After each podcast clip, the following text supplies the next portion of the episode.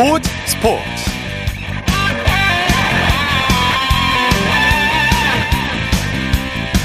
여러분 안녕하십니까? 아나운서 이창진입니다. 크리스마스 연휴 편안히 보내고 계십니까? 이번 크리스마스는 3년 만에 사회적 거리두기 없이 맞이하게 돼서 더 특별한데요. 거리마다 크리스마스를 즐기는 인파들이 몰렸습니다. 스포츠 경기장에서도 팬들을 위한 다양한 이벤트가 벌어졌는데요. 배드코, 배구 코트 위에서는 선수들이 산타클로스로 변신해 경기를 펼쳤고요. 농구장에서도 크리스마스 더비가 펼쳐졌습니다. 이런 다양한 이벤트에다 좋은 경기까지 더해 팬들은 그 어느 때보다 즐거운 크리스마스를 보냈는데요. 자, 일요일 스포츠 스포츠 먼저 프로배구 소식으로 시작하겠습니다. 스포츠 동아의 이승우 기자와 함께합니다. 안녕하세요. 안녕하세요. 자, 오늘 경기에서 선수들이 산타로 변신을 했다고요? 네, 크리스마스인 오늘 남자부 경기가 열린 인천에는 배구 산타들이 찾아와 2,200여 명의 관중들 앞에 섰습니다. 홈팀 대한항공은 크리스마스를 기념하는 빨간 유니폼을 입고 경기에 임했고 틸리카이넨 감독 역시 special 유니폼을 입고 경기를 지휘했습니다. 네. 우리 카드 선수들 역시 하얀 눈을 연상케 하는 기념 유니폼을 입었습니다. 네. 자, 대한항공의 질주가 무섭네요. 우리 카드를 꺾고 완승을 거뒀죠. 네, 대한항공은 이날 우리 카드에 세트 스코어 3대 0 셧아웃 승리를 거뒀는데요. 최근 8연승 중 셧아웃 승리가 무려 6번에 달할 정도로 압도적 페이스입니다. 네. 14승 2패로 대한항공은 2위 현대캐피탈을 9점 차로 크게 따돌렸습니다. 네, 네. 8연승 대단합니다. 대한항공 선수들의 집중력이 돋보인 경기였죠. 네, 대한항공은 이날 경기에서 총 6, 26개의 범실을 저질, 저질렀지만 공격에서 높은 집중력을 발휘했습니다. 블로킹에서 7대4, 서브에서 4대3으로 근, 근소하게 앞섰고 63%가 넘는 공격 성공률을 기록했습니다. 예. 링컨 선수가 원맨 쇼를 방불케 한 활약을 보여줬어요. 네, 링컨은 이날 블로킹 득점 하나, 서브 득점 두 개를 포함해 총 26점을 올렸습니다. 공격 종합, 후위 공격 1위, 퀵오픈, 서브 득점 2위에 걸맞은 빛나는 활약이었습니다. 네. 또 미들블로커 김규민은 이날 블로킹 득점 두 개를 추가해 역대 14번째로 블로킹 500 득점 고지를 밟았습니다. 네. 자, 8연승을 거둔 틸리카이넨 감독 승리 소감을 뭐라고 밝혔습니까? 어, 틸리카이넨 감독은 경기 후 선수들이 소통하며 더 끈끈해진 모습을 보여줬기에 이길 수 있었다고 말했는데요. 위기의 순간을 잘 버텨준 선수들을 칭찬한 것입니다. 또 산타 종주국인 핀란드 출신 틸리카이넨 감독은 선수들에게 내가 본 산타 중 가장 배구를 잘한다는 극찬도 남겼습니다. 예. 여자부 경기 살펴보죠. KGC 인삼공사가 아, 현대건설 상대로 그야말로 크리스마스의 기적을 보여줬어요. 인삼공사는 이날 현대건설의 연승 행진을 가로막았는데요. 네. 어, 현대건설과 풀세트 접전 끝에 세트스코어 3대2로 꺾고 2,200여 명의 홈팬들에게 크리스마스 선물을 했습니다. 네. 야스민과 이다연의 부상 공백으로 흔들린 현대건설은 인삼공사의 화력에 속수무책으로 당했습니다. 네. 인삼공사의 저력을 보여준 경기였어요. 네. 인삼공사는 앞선 두 번의 맞대결에서 현대건설과 풀세트 접전을 벌이, 벌이 고도 패했습니다. 네. 특히 2라운드 경기에선 주포 엘리자벳이 경기 도중 허리 통증으로 싸우며 코트를 벗어났는데요. 네. 당시 아쉽게 승리를 놓친 바가 있습니다. 그런데 오늘은 마지막까지 집중력을 유지했습니다. 네. 쌍포 엘리자벳과 이소영의 활약이 빛났죠. 예, 두 선수는 오늘 각각 26점으로 맹활약했는데요. 그간 여자부 득점 선두인 엘리자벳에게 부담이 너무 과중된 면이 있었는데 네. 오늘은 이소영이 제대로 힘을 보탰습니다. 이번 시즌 가장 빛나는 활약이었는데요. 기업은행과 1라운드 첫 경기에서 올린 24점을 뛰어넘는 시즌 최다 득점입니다. 네. 현대건설은 아쉽게 신기록이 좌절되고 말았어요. 네, 현대건설은 이전까지 개막 15연승, 여자부 역대 최다인 16연승을 달리고 있었는데요. 네. 어, 이날 패배로 선수들 개인 기록까지 빛을 바랬습니다. 양효진은 여자부 최초로 통산 공격 득점 5,000점, 황연주는 역대 통산 서브 득점 490점, 후위 공격 1,200점을 돌파했는데 팀 패배로 아쉬움을 남겼습니다. 네. 현대건설의 야스민 선수 허리 수술을 했다면서요.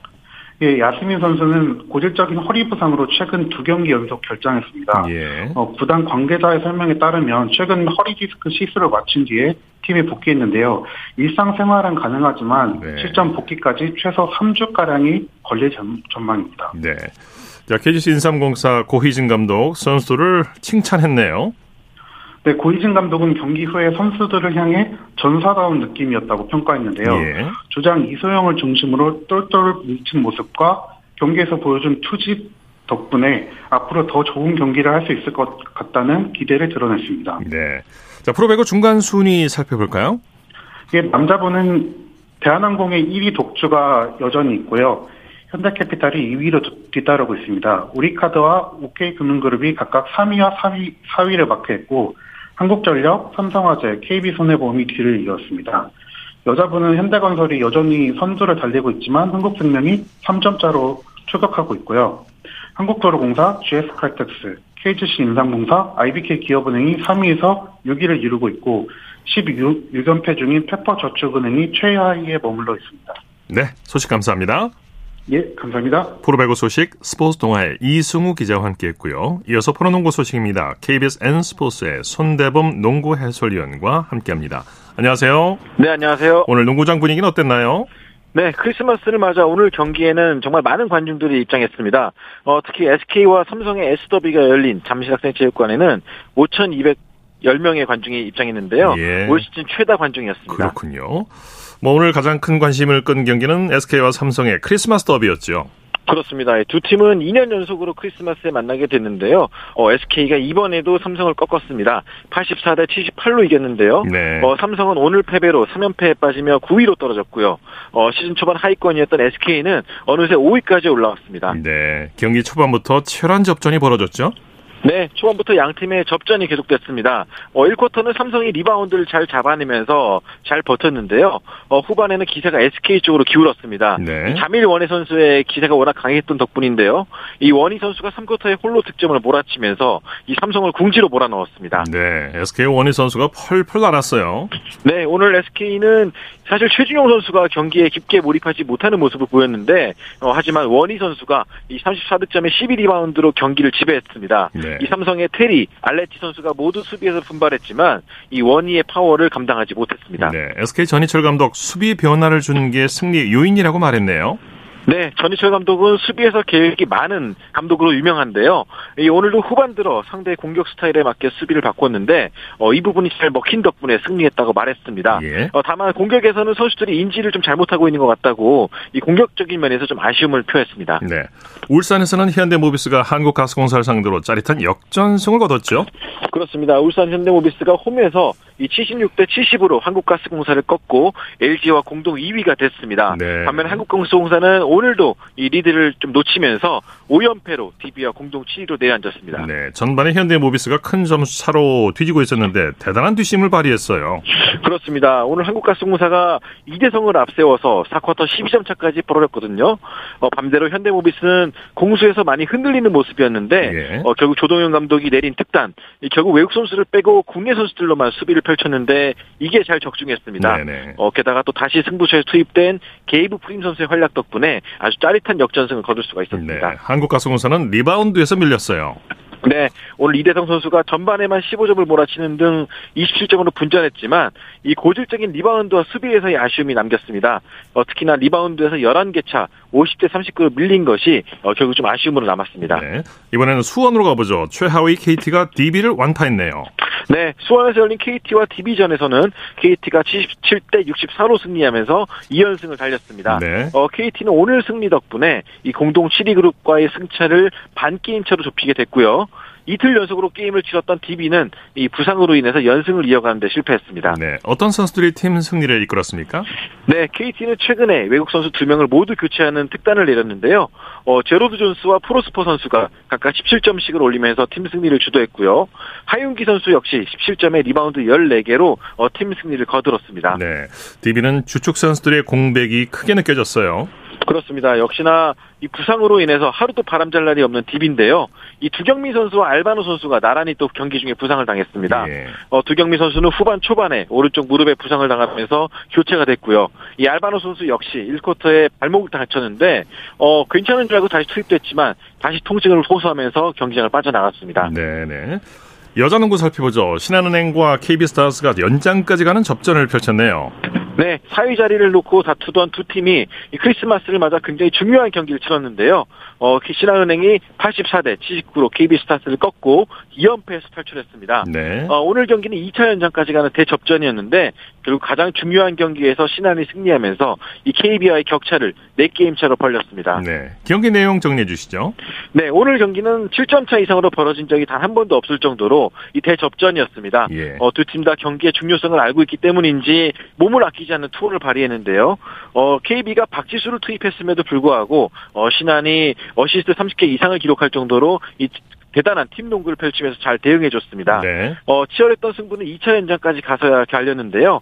2차 연장에서 이경은 선수가 중요한 3점슛 두 개를 터뜨리면서 KB를 무너뜨렸습니다. 예. 자, NBA 소식 살펴볼까요? 골든 스테이트의 간판 커리 선수가 어깨 부상으로 결장했네요. 네. 어깨 부상으로 이탈 중인 스테픈 커리 선수의 결장 기간이 더 늘어났습니다. 네. 어, ESPN 보도에 따르면은 현재 어깨 탈구 부상을 당한 커리가 앞으로 2주 이상 더 결장할 예정이라고 하는데요. 네. 어, 커리는 사실 지난 15일에 경기 도중에 어깨를 다쳤거든요. 하지만 열흘이 지났음에도 불구하고 상태가 호전되지 않았기 때문에 어, 결과적으로 봤을 때는 2주 정도 더 기다려야 될 것 같습니다. 네. NBA 가장 큰 행사 중 하나가 크리스마스 매치라고 할 수 있죠. 네. 한국에서 한국 시간으로 26일 새벽 2시부터 올 시즌 최고 하이라이트를 할 수 있는 크리스마스 매치가 열리게 됩니다. 예. NBA는 크리스마스를 맞아 다섯 개의 경기를 순차적으로 배치했는데요. 어, 필라델피아와 뉴욕을 시작으로 LA 레이커스와 델러스 매버릭스, 미러키와 보스턴, 멤피스와 그 골든스테이트, 그리고 마지막으로 피닉스와 덴버의 경기까지 진행이 됩니다. 네. 이 다섯 경기가 모두 치러지면은 아마 한국 시간으로 낮 2시쯤에 끝날 것 같습니다. 예. 크리스마스 매치 중에서 가장 주목받는 경기가 어떤 걸까요? 네, 역시나 가장 주목을 받는 경기는 이 델러스와 LA 레이커스의 경기가 아닌가 싶은데요. 예. 어, 르브론 제임스는 개인 통산 크리스마스 매치에서 가장 많은 경기를 뛰고 있습니다. NBA 역사상 17 번째 크리스마스 매치를 치르게 되는데요. 어, 현재 득점 부분에서도 크리스마스 역사상 가장 많은 득점 올린 선수거든요. 네. 어, 르브론 제임스에 도전장을 내밀고 있는 댈러스의 루카 돈치치 선수 역시나 NBA 떠오르는 득점 리더이자 올라운드 플레이어인데요. 이 두 선수 간의 맞대결이 상당히 재밌을 것 같습니다. 네, 소식 감사합니다. 고맙습니다. 프로농구 소식 KBS N스포츠의 손대범 농구 해설위원과 살펴봤습니다.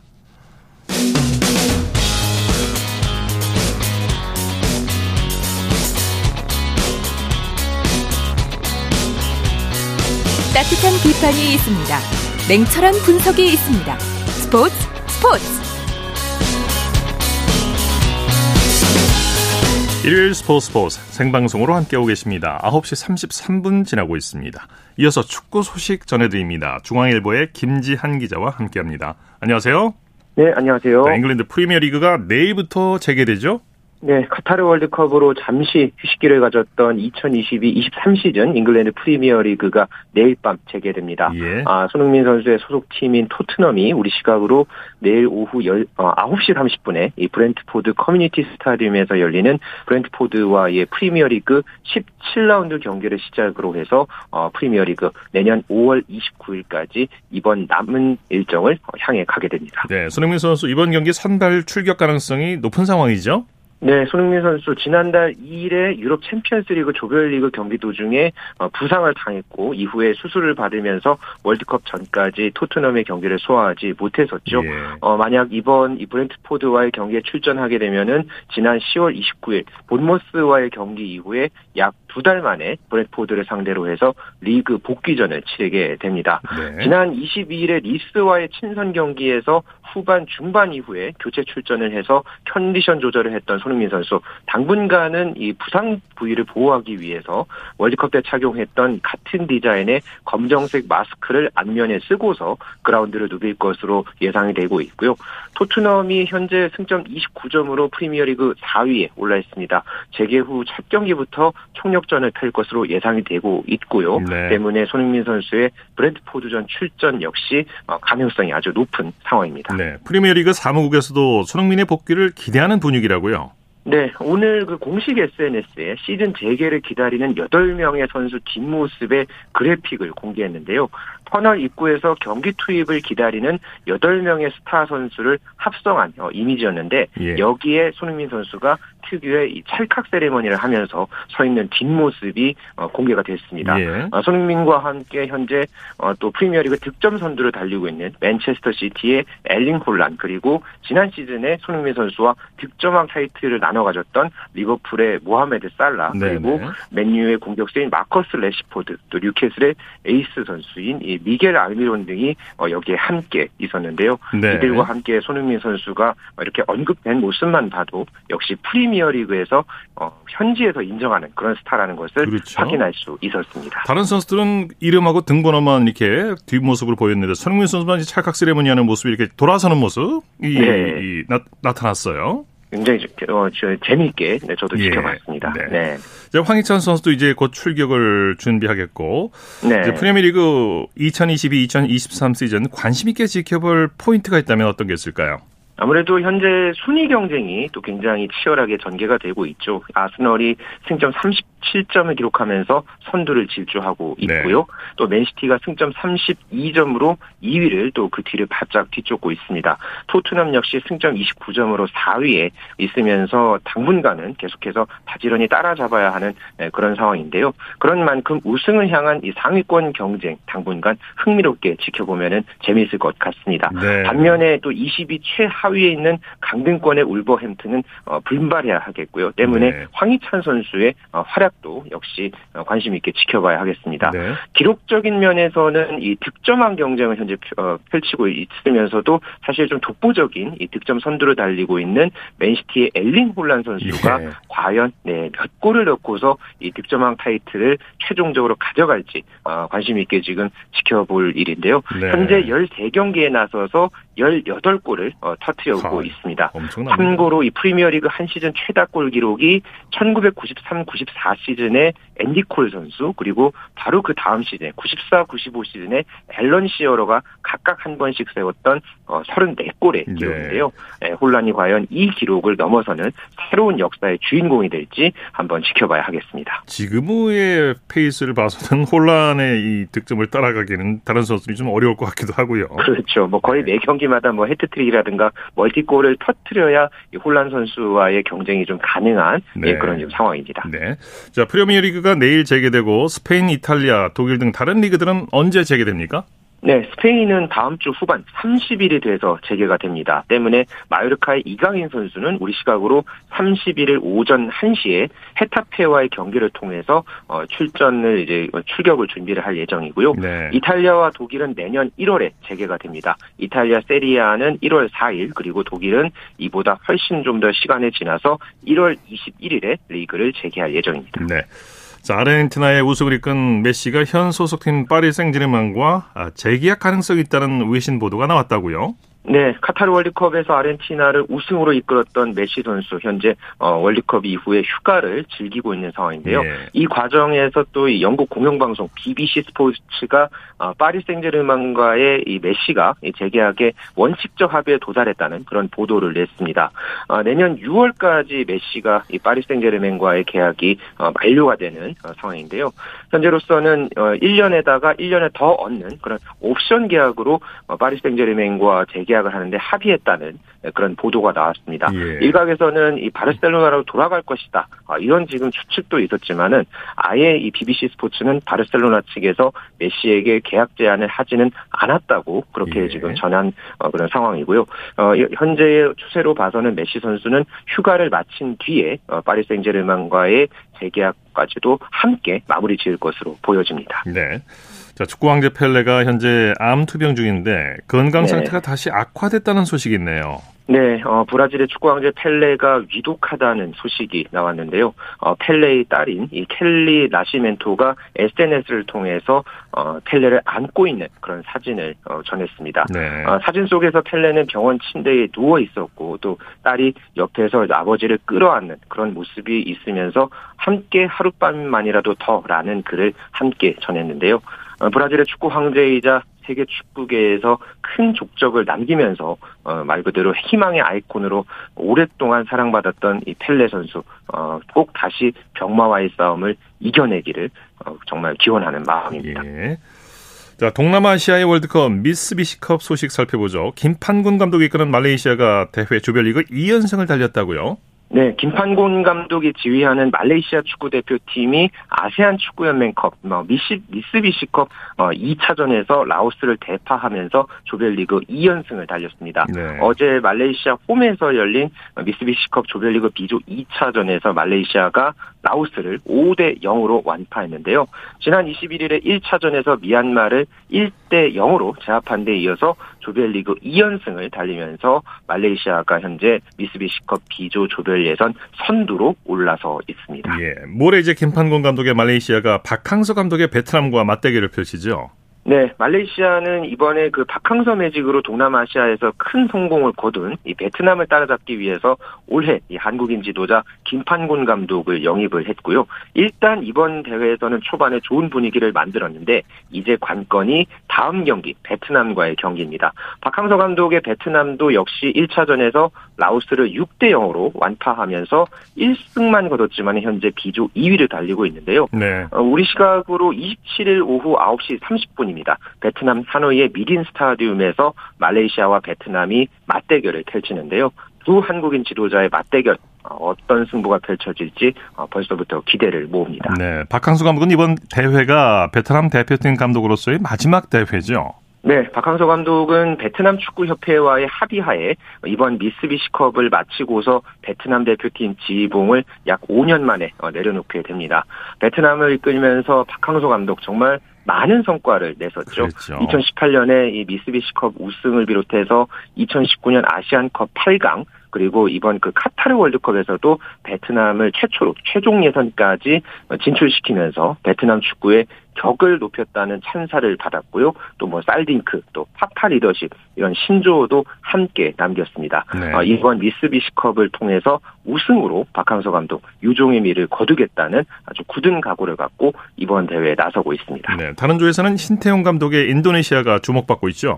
네, A조에는 심태용 감독이 이끄는 인도네시아가 어, 지난 23일에 혼다 게이스케 감독이 이끄는 캄보디아를 상대로 해서 2대 1로 승리를 거두면서 첫 승을 신고를 했는데요. 직전 대회에서 인도네시아가 준우승을 했습니다. 당시에 신태용 감독이 인도네시아의 준우승을 지휘한 바 있었는데요. 이번 대회에서 인도네시아가 어, 첫 우승에 지금 도전을 하고 있는 상황이거든요. 네. 참고로 인도네시아가 이스비시컵에서는 우승 없이 준우승만 6차례 했습니다. 그렇군요. 아, 때문에 이번에 이 우승 한풀이를 노리는 상황이 됐고요. 인도네시아는 내일 저녁 7시에 브루나이어와 2차전을 치를 예정입니다. 네, 미스비시컵은 어떤 방식으로 치러지게 됩니까?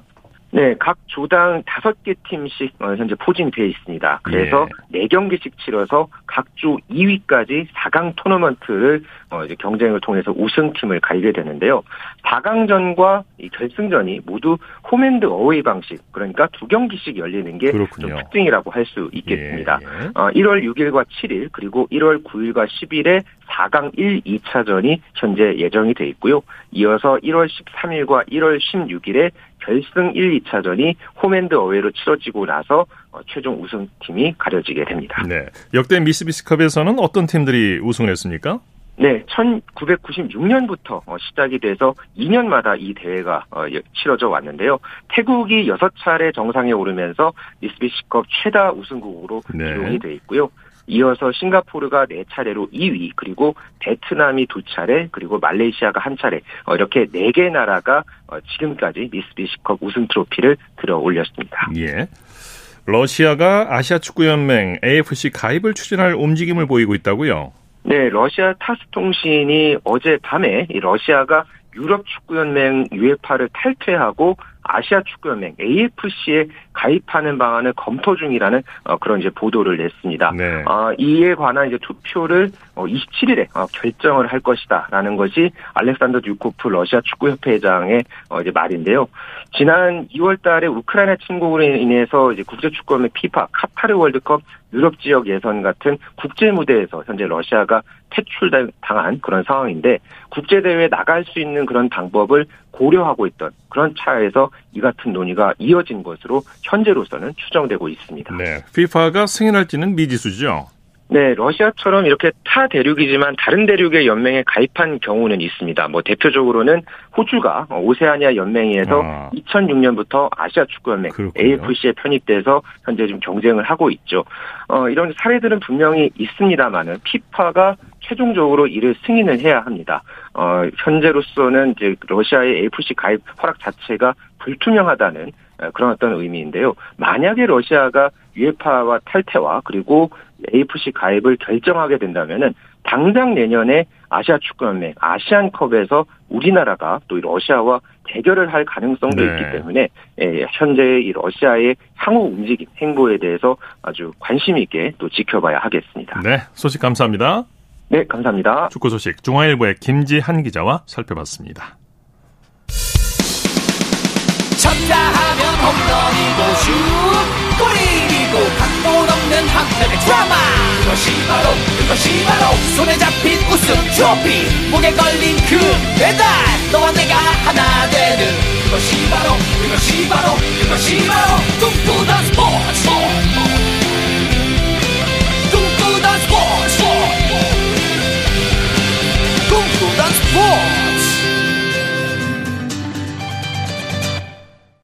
일요일 스포츠 스포츠 생방송으로 함께하고 계십니다. 9시 46분 지나고 있습니다. 이어서 한 주간 이슈가 됐던 스포츠계 소식을 집중 분석해보는 최동호의 스포츠 칼럼 시간입니다. 스포츠 칼럼 올해 마지막 시간인데요. 오늘은 최동호 씨와 함께 2022년 한 해를 정리해 보겠습니다. 안녕하십니까? 예, 안녕하세요. 자, 올 한 해 주요 스포츠 이슈를 정리해 주신다고요? 어, 예, 그, 뭐, 연말에는 보통 이맘때쯤에 스포츠 10대 뉴스가 언론사마다 발표가 되죠. 네. 근데 언론사에서 발표하는 스포츠 10대 뉴스는 이제 많이 이제 보도가 되니까, 자, 오늘은 이 스포츠 10대 뉴스가 아니라 이 시간을 통해서, 어, 전해드렸던 이 네. 스포츠 칼럼 중에서 기억에 남는 이슈를 뭐 시간 순서에 따라서 간단하게 좀 정리해 볼까 합니다. 네. 첫 번째 이슈 먼저 올해 2월에 베이징 동계올림픽이 있었죠. 그렇죠. 올해의 시작은 베이징 동계올림픽이었죠. 어, 근데 이 베이징 이 동계올림픽 개막 전에 이 이슈가 심석희 선수였습니다. 예. 이 심석희 선수가 2018년 평창 동계올림픽 때 동료 선수들을 비난했던 문자를 국가대표 코치하고 주고받았다는 사실이 폭로됐었죠. 예. 어, 그때 이 문자 내용 상당히 충격적이었고요. 어, 빙상연맹이 조사 결과를 바탕으로 이 심석희 선수에게 이 자격정지 2개월 징계를 내렸고요. 그래서 심석희 선수가 베이징 동계올림픽에 출전하지 못했습니다. 이 빙상연맹 분위기가 워낙 안 좋았기 때문에 베이징 동계올림픽 전망이 굉장히 어두웠었거든요. 네. 그런데 우리 선수들 금들 은 다섯 동 두 개로 선전했죠. 네. 치킨 연금이 탄생하게 됐는데 메달을 딴 예. 선수들에게 평생 치킨을 먹을 수 있는 치킨 연금이 주어졌죠. 어, 이게 우리나라밖에 없었던 치킨 네. 연금이죠. 네. 어, 빙상연맹 회장이 치킨 회사를 운영하다 보니까 예. 이제 그래서 만들어진 이제 기발한 포상인데 중국의 홈터세 때문에 이 베이징 동계올림픽에서 우리 선수들이 억울하게 편파 판정 피해를 입었습니다. 그래서 예. 빙상연맹 윤홍근 회장이 선수들 길을 살려주려고 뭘 해주면 기운을 내겠냐 이렇게 물어봤거든요. 이때 이제 황대현 선수가 치킨 먹고 싶다 이렇게 얘기를 해서 네, 네. 어이 윤 회장이 매달 되면 평생 치킨 먹게 해주겠다 이렇게 약속을 해서 치킨 연금이 탄생을 한 거죠. 예. 어 빙상 연맹이 선수들에게 만 60세까지 치킨을 먹을 수 있는 치킨 상품권을 이제 지급한 건데 이 황대현 선수가 치킨 연금 수여식에서 내가 치킨 연금 창시자다. 뭐 이렇게 얘기하고도 했거든요. 예. 뭐 지금 생각해도 뭐 유쾌하고 신났던 그런 어, 베이징 동계올림픽이었죠. 예, 예. 자, 베이징 동계올림픽이 끝난 뒤에는 강정호 선수 이슈가 있었는데 무리하게 복귀를 추진하다가 여론의 반대에 부딪혀서 무산이 됐죠. 어, 예, 강정호 선수 이 음주운전 때문에 메이저리그를 접고 국내로 복귀했었죠. 예. 어, 음주운전 적발이 무려 세 번이나 있었고요. 예. 어, 이 키움이 지난 3월에 강정호 선수와 3천만 원을 계약했다 이렇게 발표를 하면서 어, KBO 리그 복귀를 추진했었습니다. 네. 아, 그런데 반대 여론이 비등했죠. 어, KBO가 어, 키움과 강정호 선수의 계약을 승인하지 않으면서 강정호 선수의 복귀는 결국에 이제 무산이 됐는데 복귀를 추진하기에 앞서서 팬들에게 진정성 있게 사과하고 용서를 구하는 절차를 거쳤어야 되는데 예. 이거 없이 그냥 무작정 복귀를 추진하다 보니까 어, 팬들의 반발이 컸죠. 네. 자, 3월에는 월드컵 최종 예선전 이란전이 있었는데 이때도 감동적인 일이 있었어요. 어, 예, 그렇습니다. 그 이란과 조 1위를 다퉜던 경기였거든요. 네. 어, 이란을 2대 0으로 이기고 우리가 조 1위를 차지했습니다. 네. 이 서울 월드컵 경기장에서 홈 경기로 열렸는데 이 경기가 코로나19 팬데믹 이후 최초로 관중 100% 입장이 허용된 경기였었거든요. 네.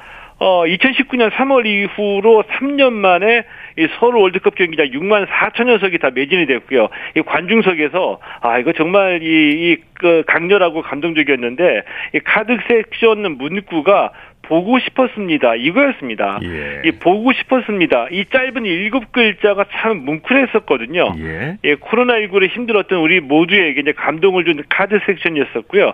잊지 못할 경기였고 또 자랑스러운 대한민국 축구 팬이었습니다. 네. 양궁 안산 선수의 용기 있는 사회적 발언도 기억에 남는데요. 안산 선수 장애인 시위를 지지한다는 소신 발언을 하기도 했었죠.